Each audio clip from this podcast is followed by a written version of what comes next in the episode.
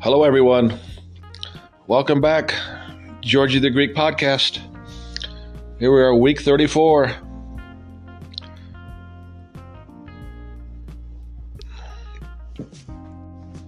Three weeks away from the Breeders' Cup out in Santa Anita, Southern California.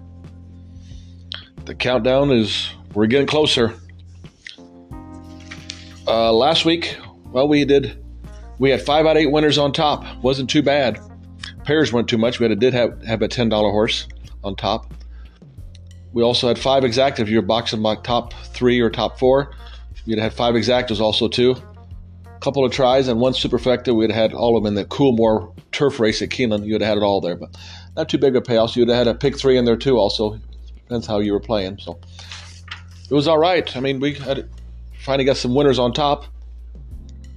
We've been boxing pretty good lately with exactas, but the last month or month and I've been hitting it. But uh, finally got them on top and got some good stuff going. But we got to move on to this week.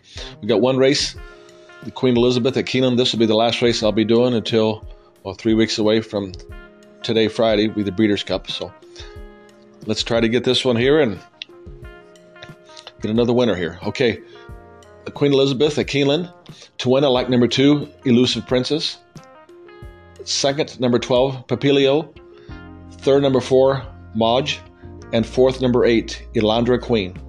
Greeks picks in the Queen Elizabeth, that's race nine, race line at Keeneland, 212.48. That'll be it for this week, and hope we can get this one tomorrow. And otherwise, three weeks away, Santa Anita, the Breeders' Cup, and ought to be good. Ought to be a lot of good turf horses coming in, and hopefully the weather usually pretty good out in Southern California. So a lot of post times will be later too for us. So we got, got some later cards and later times and then later evening to, or early evening to middle evening, I guess. So ought to be some good racing.